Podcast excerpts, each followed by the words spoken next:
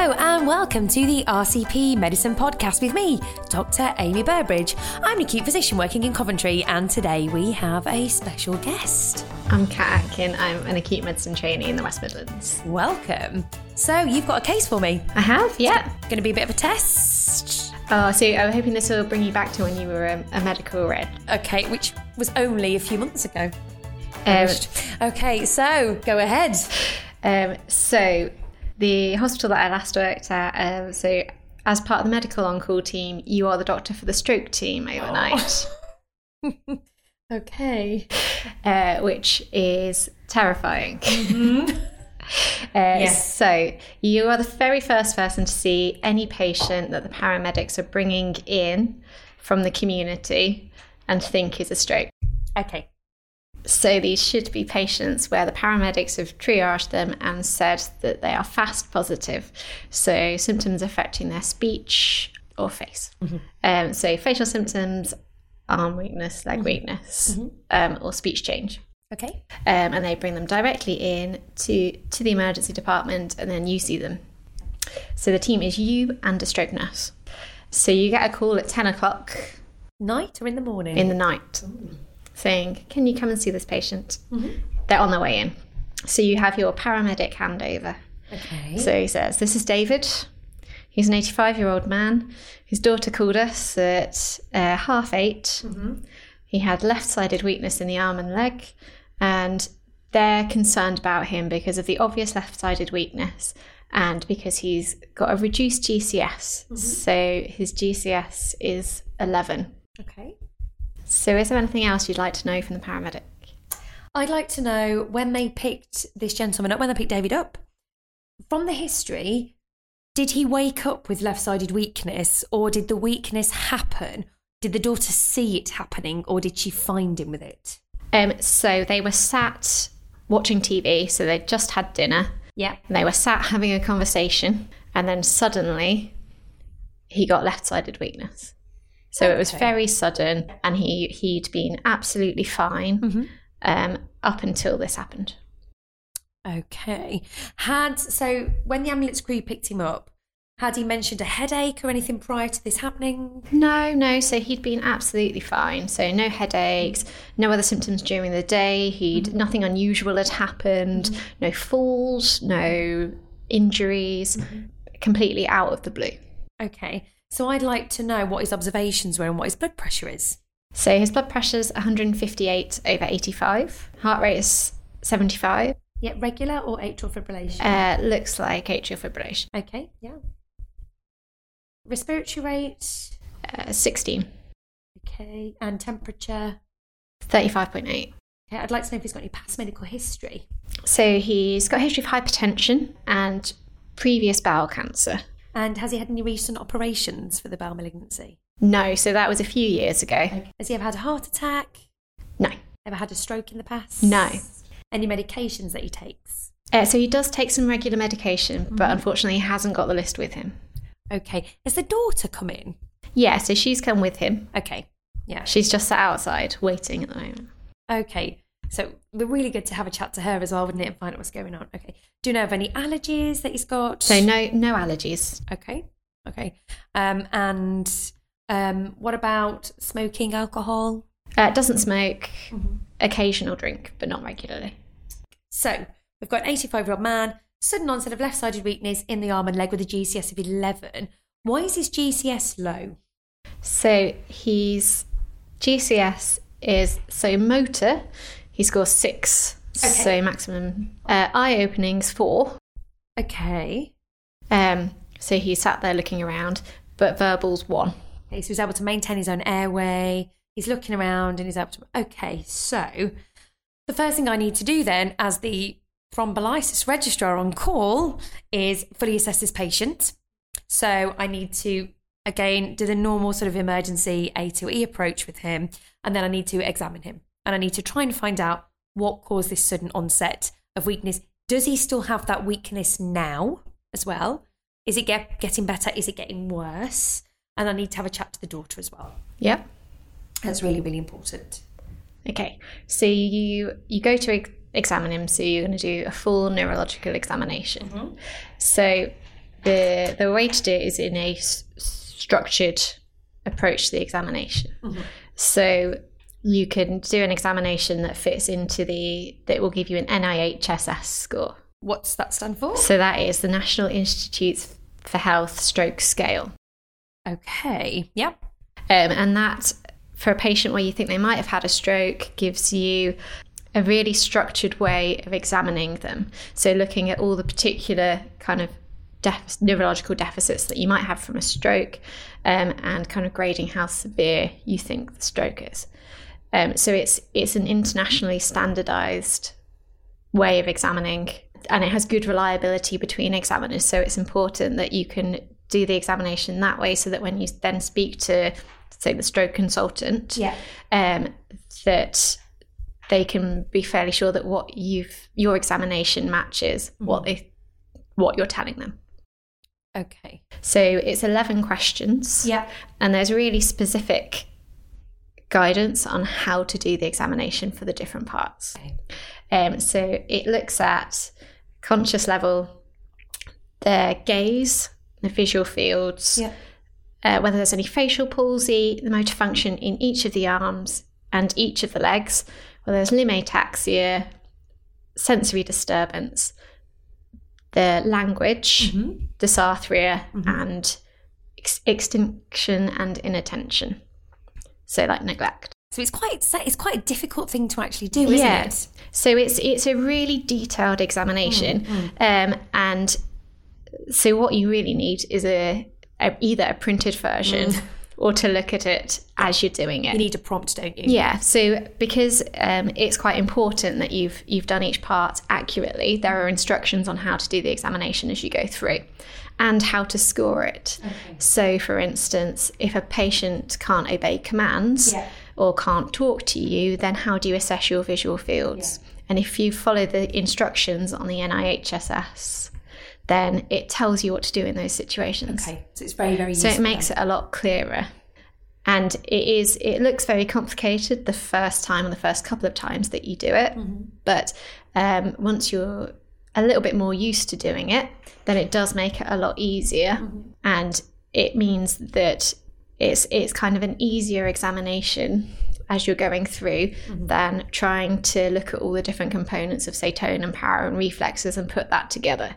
Um, so for for him, so I'm not going to read through exactly how to do the NIHSS okay. because it, as I said, it is complicated, and the best way to do it is to read through it, unless it's something that you do really frequently. Mm-hmm. So he he wasn't able to answer questions, so he got two points for that. Um, he wasn't completely able to follow commands. Yeah. So when you're doing it, you're supposed to give them two different commands and see whether they can follow both of them. Okay. So he only followed one of the two commands. Right. Um, he had a little bit of asymmetry to his face when he was moving his mouth. Um, he had no movement in his left arm or his left leg. Okay. Um, because he wasn't talking and wasn't moving his arm and leg, then it's quite difficult to assess like sensation. Um, but the NHS, NIHSS explanation tells you how to score that, so that scores a one automatically. Okay. And then, as it, so he had absolutely no speech, so he wasn't talking at all or making um, any slurred speech or any noises. So then he scored two points for language and two for dysarthria. So his his NIHSS score was seventeen. That's high. Yeah, So I need really need to scan this man's head. yeah, okay? Because at this point, um, I've got a man who, as you've just described, is, is very poorly. He's got a lot of symptoms. I need to scan it ideally within, well, the next slot available, definitely within one hour, and it needs to get reported as well. Um, and that's really important that it gets that's done. And we're going to do a CT head. Um, particularly, um, we're, we, I'm thinking of an acute stroke. Um, I don't know whether it's ischemic or hemorrhagic at the moment. Um, I need to find out which because am I going to anticoagulate him? Am I going to thrombolyze him? Has he got a bleed, um, a bleeding tendency? There's lots of things going on here that I need to really look closely at his brain. So it's really important that it gets done. Um, I need to give him some oxygen if their oxygen levels drop less than 95, and also look at his glucose as well. So his glucose was fine, it was 8.2. So the paramedics had done that already before we came to hospital. Okay.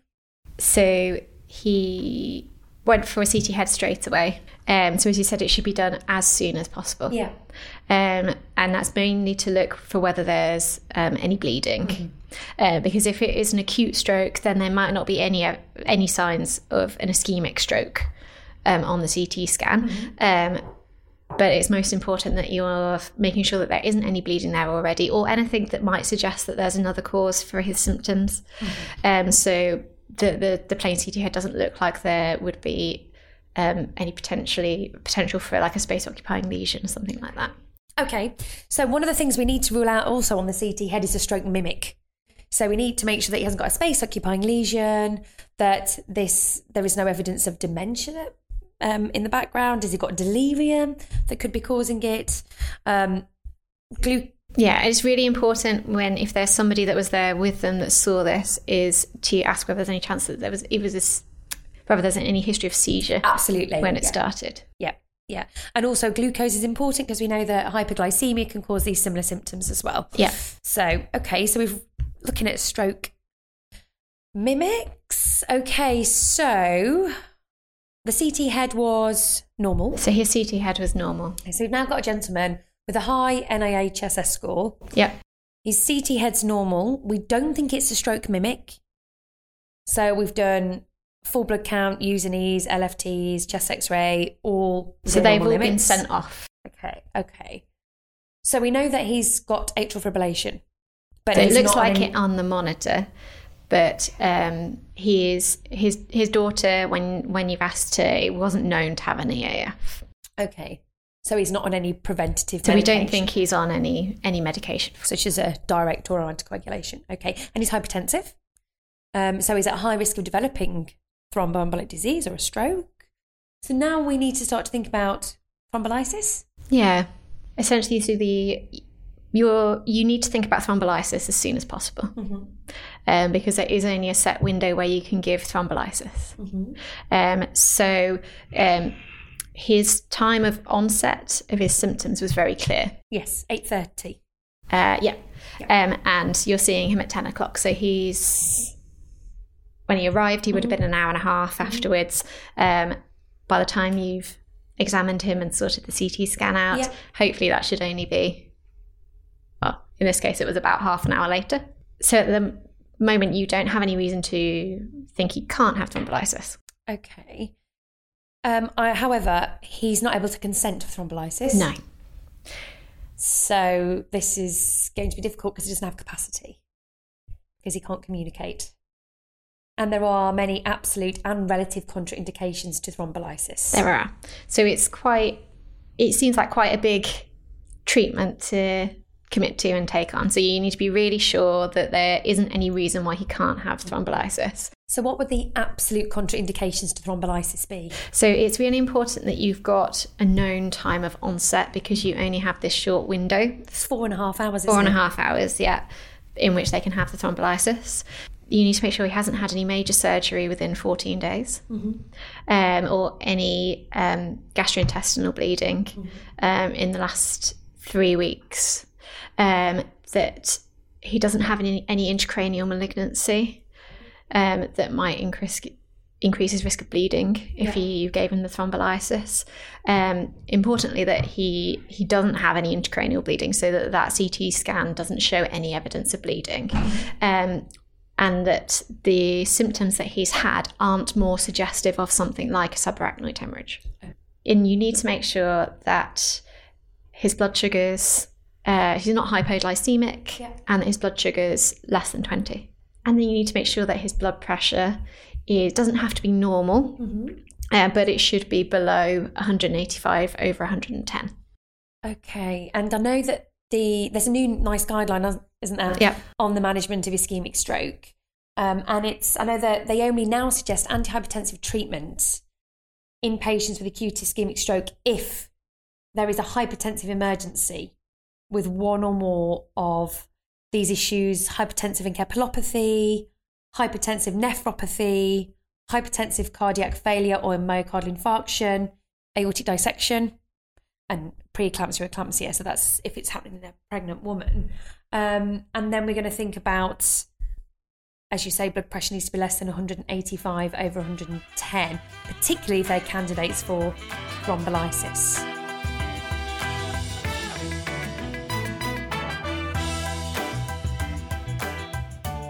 How would you manage their blood pressure? Um, so if if you're thinking about thrombolysis for them, you need something that's going to work quickly if they're still within the window. Okay, yes, of course. So then they might need something like some IV labetalol, so an IV beta blocker that would bring their blood pressure down. Um, other things that are used in um, acute stroke, um, things like um, GTN infusions, so IV GTN. Okay, doke. It's complicated. I have to say that thrombolysis in stroke scares me a little bit, and I think that's probably because I haven't done it often enough, or it's not something that I see often enough, and I probably haven't had adequate training in it. Yes. So- And I think it's always something that should be discussed with a stroke consultant absolutely. because there are a lot of reasons why patients might not be suitable for thrombolysis. Um, and it isn't, it is a patient by patient decision whether they need to have thrombolysis or whether they're suitable for thrombolysis. Um, and ideally, so it should be discussed with the patient before they have the thrombolysis if they're able to um, about what are the the risks of thrombolysis. So um, if you thrombolyze a patient for stroke, there's about a one in three chance that they'll improve, um, but there's also a one in twenty chance of bleeding. so it's quite a high, is. And that's something that needs discussing with the patients, or in so in this case, we discussed with his family. So we spoke to his daughter, uh, who was there, and with his other daughter. Um, and so for him, we decided. So we spoke to the stroke consultant and said, actually, we like we should offer him thrombolysis. Um, and discussed it with his daughter. Yeah. And actually, so this was a gentleman who was really well normally. So he lives on his own. He drives. He does um, all his own shopping. So for him, this stroke and the symptoms that he was presenting with is going to have a significant impact Of course. um, on his life, um, particularly with the speech. So his family felt that for him, he he would want to he would want to try. Okay. Yeah.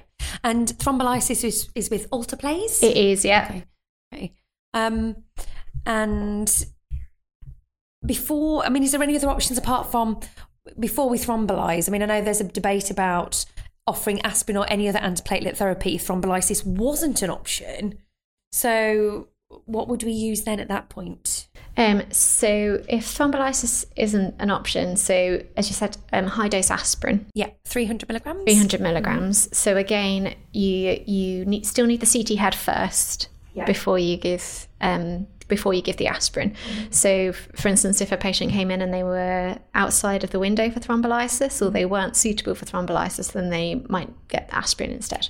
And if they have a swallowing problem, you can give it parectally or nasogastrally. Yeah. Okay. And it's really important that patients who come in with a stroke mm-hmm. have a swallow assessment as soon as possible. Yeah. Okay. And you continue this aspirin for two weeks, and then you go into a more long-term antithrombotic treatment. And what might you use? So clopidogrel, Yeah. um, 75 milligrams once a day. Okay. Um, and then patients, you also need to look at uh, whether they've got atrial fibrillation as well, because then you might think about anticoagulation for the atrial fibrillation. Okay.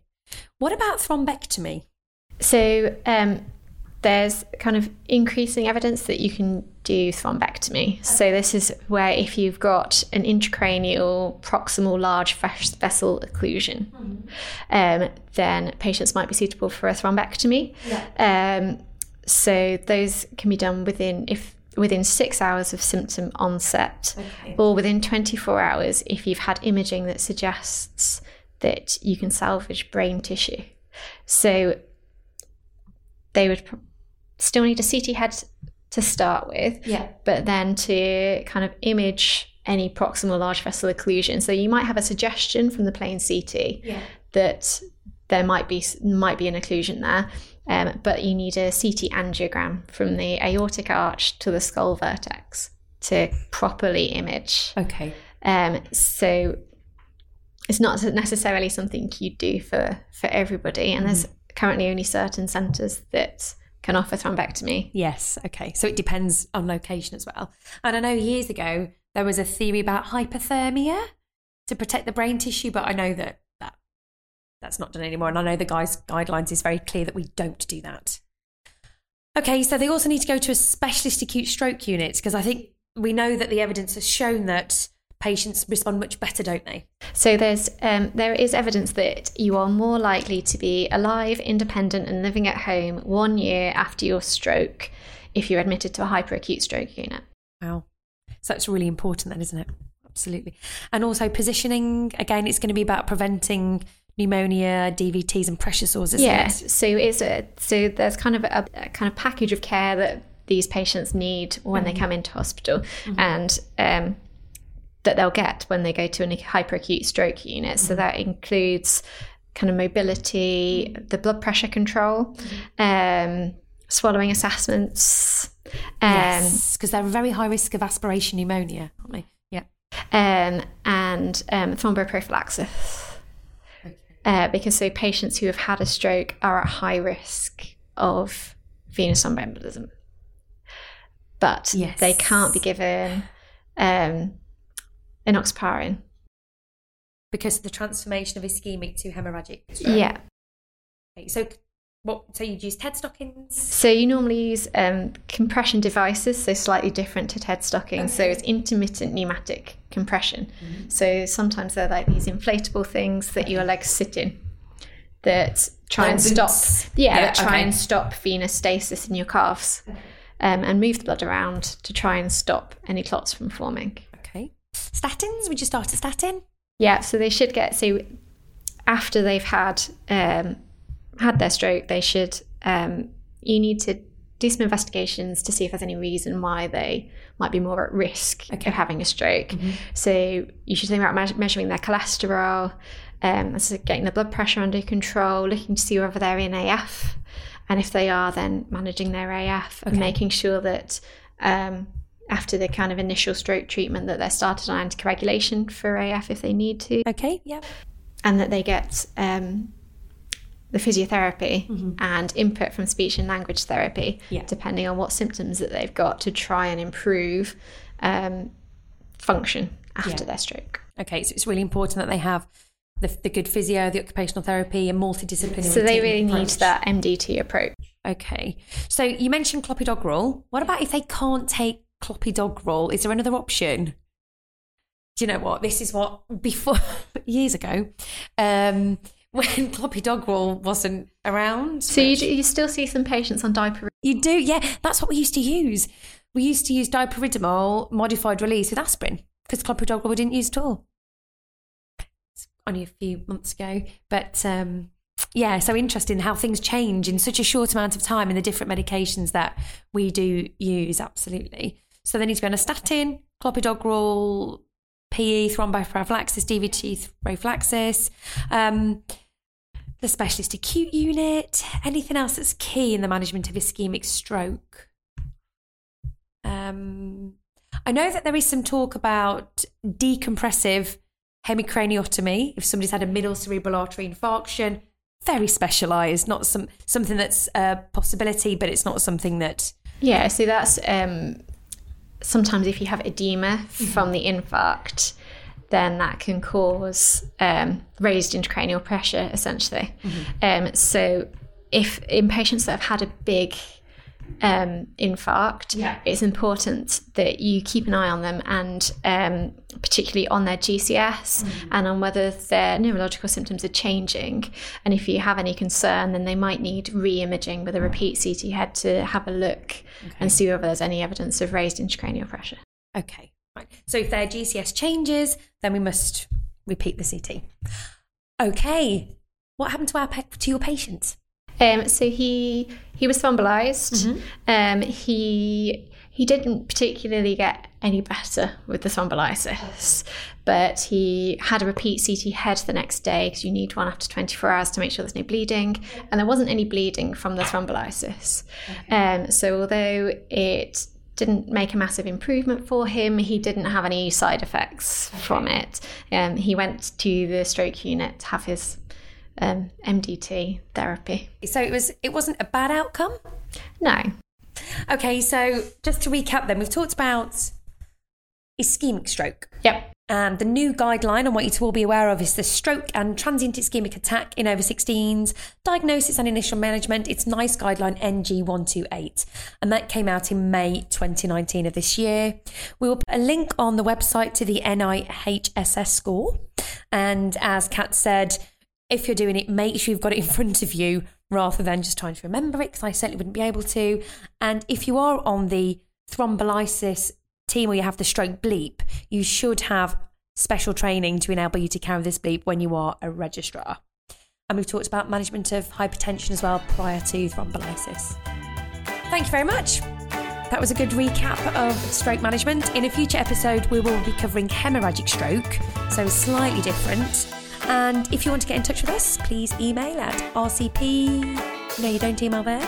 If you want to get in touch, please email me at podcasts at rcplondon.ac.uk or tweet me at Amy Burbridge. Goodbye.